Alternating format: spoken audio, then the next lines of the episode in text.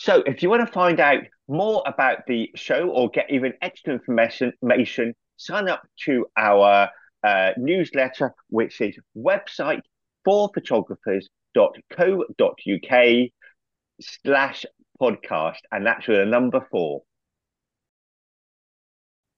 Hello there, Sam. How are you doing? Very good, Marcus. How are you? Yeah, I'm very well, thank you. In fine form. Excellent. So, in this week's show, it's we're going to really go back to what Sam knows the best, which is websites. He's helped me so much with my website. His knowledge just goes on and on and on. And so he's going to talk to us about how to the framework about putting a website together, whether you're building a new one or upgrading an existing one. Sam, take it away.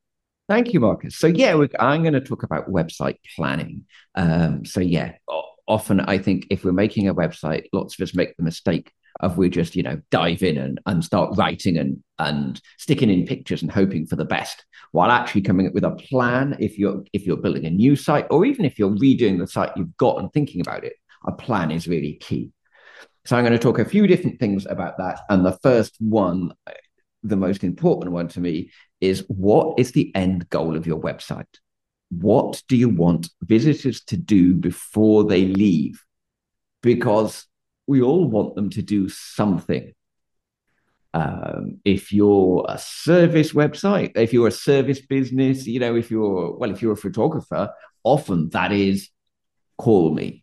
Many photography websites has that and the thing, call me. And that might be you leave a phone number, that might be links to Calendly and people can book an appointment there and then. But that for a lot of photographers is that end goal, isn't it? call me i want to speak to you yeah and then you know once you start that conversation with them that's where the kind of sale starts but you've got to have an end goal in mind i see lots of photography websites and others and they talk about all sorts of things endlessly and then and then and then the website finishes so somebody gets to the end of reading it and then you know they might click on your facebook page and then they're lost on facebook or they might you know yeah the kettle boils and they're off visitors to a website need to be told what to do. And they need to be told what to do again and again and again. So, yes, planning your call to action, I think, is the most important thing. Not just one call to action, but maybe two. It's up to you. You know, three probably at most. If you've got a bigger site, you could maybe get away with more. But the key is what do you want people to do before the end of the site and repeat it? And then you've got to think about how to sell that call to action almost because it's a call to action you know, call me. Okay. And call me. How tempting is that? Yeah. You go onto a website, call me. Yeah.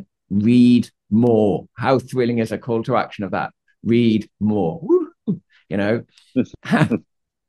instead of call me, how, you know, get your free 30 minutes, you know, dot, dot, dot call. You know, what are they going to get out of it? That sort of key. You know, what, what you've got to make this call to action tempting. You know, you want people to take it up.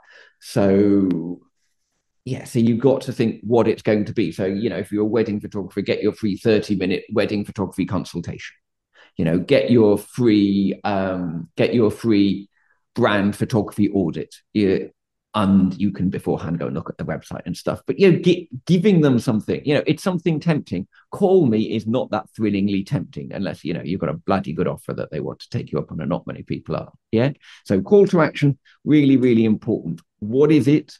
How do you say you need like a single, you know, word or two, maybe, maybe a very short sentence, then maybe a sort of slightly longer sentence to help you sell it. And then it needs to be repeated, repeated, repeated. So that's the first thing on your website call to actions absolutely essential that they're everywhere because that's the whole point of your website. You want people to visit and do something. So, Sam, oh, um, yeah, could, could you? would this be if you were putting a landing page together or a website? And maybe both. you could explain the difference between the two for me, please. So, yeah, both. So, every part of your website needs call to actions because there's no point having a website if visitors don't do something. Normally, what we think of as a landing page is for most people a single page that is selling something specific. Often it's a free download or something. So it could be book your free 30 minute uh, brand photography consultation. It could be get my, you know, top nine free tips on how to make the best of your photography in social media, whatever it is. But it's normally a one page site that is selling a single thing. And your call to actions on that page are all about selling that single thing. And you repeat them again and again and again until you get the person to either go away or take do the do whatever you're telling them to do. You know, sign up here for my yeah, top nine tips, sign up here for my top nine tips, sign up here for my top nine tips. And eventually, once they've read that enough time, hopefully click and sign up for your top nine tips. So that's normally what we mean by a landing page, but a website too. There's no point somebody going to your website unless they do something, because otherwise they read it and they say that's lovely, and then they go and do something else and they've forgotten and they've taken no action and they've not become a lead for you. Right, gotcha. Thank you. Cool, no problem. So then the next thing to think about um, is kind of the structure of the website, how you organize it. Um, and there are different ways. Services is the most classic. So, you know, you think about your pages. Um, and if you're a photographer with different areas, you maybe go, okay, here's my branding area, here's my family area, here's my dogs area, whatever it is. Um, I sometimes talk to people about changing that around sometimes and doing customer types. Although with photography, that's a little bit similar. Um, so think about it in terms of your customers and who they are rather than what you're offering. Um, you can do it that way, but the key is you need to think about how you, yeah, what are you offering, how you want to arrange that in terms of the pages on your website, um, and make it so it's clear and simple and understandable to people. And so the idea is you get people from your website to the relevant page as quickly as possible. That relevant page has relevant call to actions for those customers. Um, gotcha. From the hmm. home page, from the home page to the other pages, this journey you're talking about. That's it. So that's my next one, the customer journey, and the customer journey is really important. So yeah, I mean, you want you can have your main call to action on the homepage as well, if that's the book the call. But you also, to me, the homepage is about getting people to the right part of the website. So it's about a, a sentence about brand photography with a nice picture and a nice call to action. Yeah. And a sentence about your photography of dogs with a nice picture and a you know a sentence and a nice call to action. So you're just getting people's attention and getting them where they need to be. Mm-hmm. And on top of that, you can have the main call to action. They might be ready to call you right then. You can have your book, you book your free consultation there and then. Um, and then yeah, you take them to the page that's relevant for them. So maybe they've gone to the wedding page, and obviously that's focused on people with weddings, and the call to action is linked to weddings. You might send them to the branding page, and then that's all about your branding photography, and the call to actions are all specific and tempting to those particular people. So it's good to, to think about, yeah, how you structure those pe- pages so that everything on that page is really tempting uh, to the visitors, and that home page is being as quick as possible at getting people to them. Because when they come to your homepage, if you've got different services like that, they're a little bit generic. So it's good to get them to the part that's speaking just to them as quickly as possible. Um, that's really important. So, yeah, so you've got to plan the sort of pages and structure and plan the customer journey. Where does it start? Where does it end? What are they going on between? And lots of people obsess about the menu with that, but I find actually most people scroll and click rather than using the menu. Uh, but your menu, oh, that's interesting. Yeah, your menu still needs to be right, and your menu needs to be simple. So as your website grows, which everybody does over time, don't just grow the menu. Some people's menu is like ten items across fifteen drop downs. You know, four, five, six items on your menu. That's great. Maybe a couple with sub menus. Keep it simple so that people can actually see what you're offering. You know, it's the key important areas on the menu. Uh, that's got to be really important. That's not the only part of the navigation when you get blogs, that gets quite interesting is how do you fit that into the structure of the website? Because um, often I find people make websites where they send people in loops. So they find the main part of the website, sends them off to a relevant blog. The blog sends them back to a relevant part of the website. And so you're kind of sending customers in circles with no end point. You know, you you kind of need to decide is it the blogs that are attracting people in, in which case they can read the blog and then I'll send them to a page about my services. And that page about the services is basically got my call to actions for them to book a call.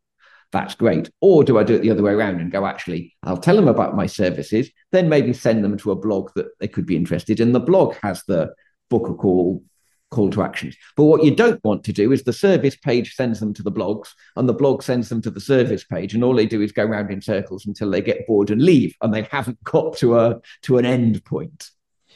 Right. That's very interesting. I never thought of that. Uh, yeah, no, lots of websites send people in circles. So yeah, thinking about where your blogs fit in and extra pages fit in. Always when you're growing your website, when you're planning it initially and when you're growing it, think, right, how does this fit in with the customer journey? What are they doing? Is this a dead end? And sometimes dead ends are good.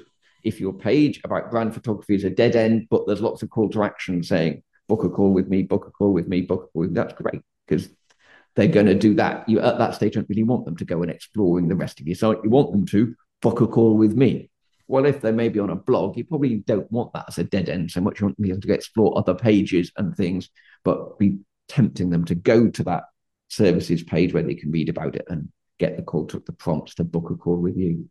So yeah, it's quite important to think about yeah how, how, that structure goes and keeping it simple. You know, they don't have to go through this page, that page, the other page, the other page, the other page then to a site that doesn't look quite like yours because you used the cheap version of the of the calendar booking to you know you want to keep it simple. One or two clicks and people are in the right place. They're getting the information they need. They can very very easily book a call with you. Uh, and yeah like we said the calendar the calendly type of thing for booking a call with people is great. Do you use that marcus? I do use that. I do use that but i have been I was, I was reading a book by Daniel Disney who's a LinkedIn expert. Yeah. And he and it did really make me rethink my process in that because he okay. thinks it's quite rude asking for people to fill in a Calendly form and book That's, appointment yeah. straight away. So, oh, oh, oh, I never thought if you've got an alternative call to action, great. But you know, you could do the free download, and they still have to fill in yes. the form. It's for me if they yeah. want to make an appointment, it's way easier for them to do it then than fill in, you know, than fill in a form, and then you email them back and go, "Oh, that's lovely. Could you make this date, this date, and this date?" And then they email back and go, "Oh no, but maybe you know," and and you've lost them, haven't you? yeah. That's what I thought, but apparently people see it as being a bit rude. I like it. I think when no, someone tells me a Calendly, I like it. I don't uh, but you you can have the alternative call to action. So you could, as well as maybe just like I said, two or three call to actions could work. So you could have another one, like we talked about, of you know, download my five tips for a stress-free wedding day. Uh, yeah. You know, so you can get that sort of thing as an alternative. You capture the data, they get the download. So yeah, you can. If not everybody wants that, yeah, different call to actions are good, but not too many. One or yes. two. Uh, right. You know, don't make it crazily complicated. Cool. And then you also need to think about kind of the key messages um, on your website, kind of what are you trying to get across? And if you're building the website yourself, what business owners tend to do is get way, way, way too much across because they know their whole business and they try and tell you everything about it. And as a new some person coming in who maybe needs some photography. They don't need to know every process in your photography. I've been to photographers' websites, and on the first page, it's telling them, well, if you want to book a call, you can book a call, and then we have a meeting. And then it depends if you want to do a photo shoot here and here. And if you want to do a photo shoot there, we do this. But if you want to do a photo shoot there, we do that. And then send me a slight deposit. And then I say, oh my God, nobody needs to know all of this. You do, but that's not relevant to a visitor. They need to know its outcomes. Visitors want to know how can you help them? How are you going to solve their problems? Yeah. If you're talking about exactly. your services, are you giving them a list of, you know, on the day I will turn up with a Canon, blah, blah, blah, and I will take 42 pictures? And, Or are you saying, by the end of it, you will, you know, get some wedding pictures you will treasure for the rest of their life? Which are they more interested in? Exactly, Sam. And I do notice, you know, there's two camps. Well, at the worst, there's two camps of websites out there there's ones that I've got no information on, just loads and loads of images. And then there's one is like you're talking about when there's too much information in there. Definitely. scroll through. No, definitely. And the images it depends. So yes, I, I, there are some websites where it is too much images. Some of those websites, from talking to a lot of photographers, are designed depends on their customer. So yes, if you're yes like a branding photographer like you, you definitely detect some cust- some photographers do just work with agencies, and those agencies exactly want to see the pictures. So for say. some people that works. Yes, but yes, it depends. For most people that doesn't, unless the agency yes. just want to see the pictures. Then yes, you need you're right. You need that text, and lots of photographers do think the image speaks for itself. And in some ways it does to some extent, but it doesn't fully. And also, the person who is a customer of yours isn't an expert photographer. If we're frank, if the photograph is reasonably good, most customers aren't actually going to go, oh, that photographer is slightly better than that one. They want to know the work that's gone in beforehand, the the process, you know, how much effort you're going to put in to make sure the photo shoot goes well. What are they going to get out of it? Are they going to like it? Yeah, I think that's a great point, Sam, about the eh, you know web. Uh, historically, yeah, websites with lots of images on. Normally, their photographer is uh, represented by an agent who is doing all the work and yeah. all the selling for them. And I think photographers think, oh, I can copy that. But if you haven't got an agent, it ain't going to work. No, that's it. That works for very, very specific people in very, very specific sectors. Yes. But yeah, if you're business face, if you're facing the general public or you're facing general business customers, not in that industry, then yeah, you need to be explaining what you're doing, what you're offering, and getting those really, really clear call to actions in. Um, so yeah, so shall I run through a quick summary of that, Marcus? That'd be brilliant. Please do, Sam. Cool. Thank you. So yeah, so the if you're planning the website, the key is the first thing about call to actions. What do you want visitors to do before they leave? And if you want leads from your website, they've got to do something. Yeah. And it's largely about, you know, getting them to contact you, capturing their data. So yeah, the free download, the book an appointment, give me a call and try and make that as tempting as possible and specific to your audience. Um, think about the website structure. How are you going to organize the pages? And link to that the customer journey. How are they going to move through the website and get those end call to actions and make sure that your website in the structure doesn't go round in circles. You're sending people to an endpoint where you're saying, click this or go away, because that's effectively what you want them to do. And think very carefully about your key messages. What are you offering? What is the endpoint? How are they going to feel? Not lists of of numbers of photographer photographs and prices about how they're going to feel, what you're going to do for them, why it's great working for you. And it's all about them. I think I'm going to do a whole other podcast about not writing about you, writing about them. Mm. it's all about them. Yeah, I, you know, I went to a sales course yesterday uh, fun enough, Sam. And yeah, guess what? All we talked about was that the I versus the you. Yeah. You know, yeah. No, that's a survey I done on some people's websites. I say, go away, count how many I's are on your website or we, and count how many U's. And yeah, if you've got more I's or we's than U's, you've got it wrong. Try again. Brilliant, Sam. That was so interesting. Um, I am definitely going to have to have a look at my own website now after that information, especially the circular thing. I think I might be at risk of doing that myself. So, if you want to find out more about the show or get even extra information, sign up to our uh, newsletter, which is website for photographers.co.uk slash podcast. And that's with a number four. And what we're doing on our newsletter is you're going to get an extra bit from the program, an extra tip from our guests or from ourselves. So, thank you, Sam. Brilliant. Thank you, Marcus. I will see you next week. We hope you enjoyed this week's podcast. You can like and subscribe on your usual podcast platform. You can find Sam and Marcus on LinkedIn and at website for photographers.co.uk forward slash podcast. See you next week.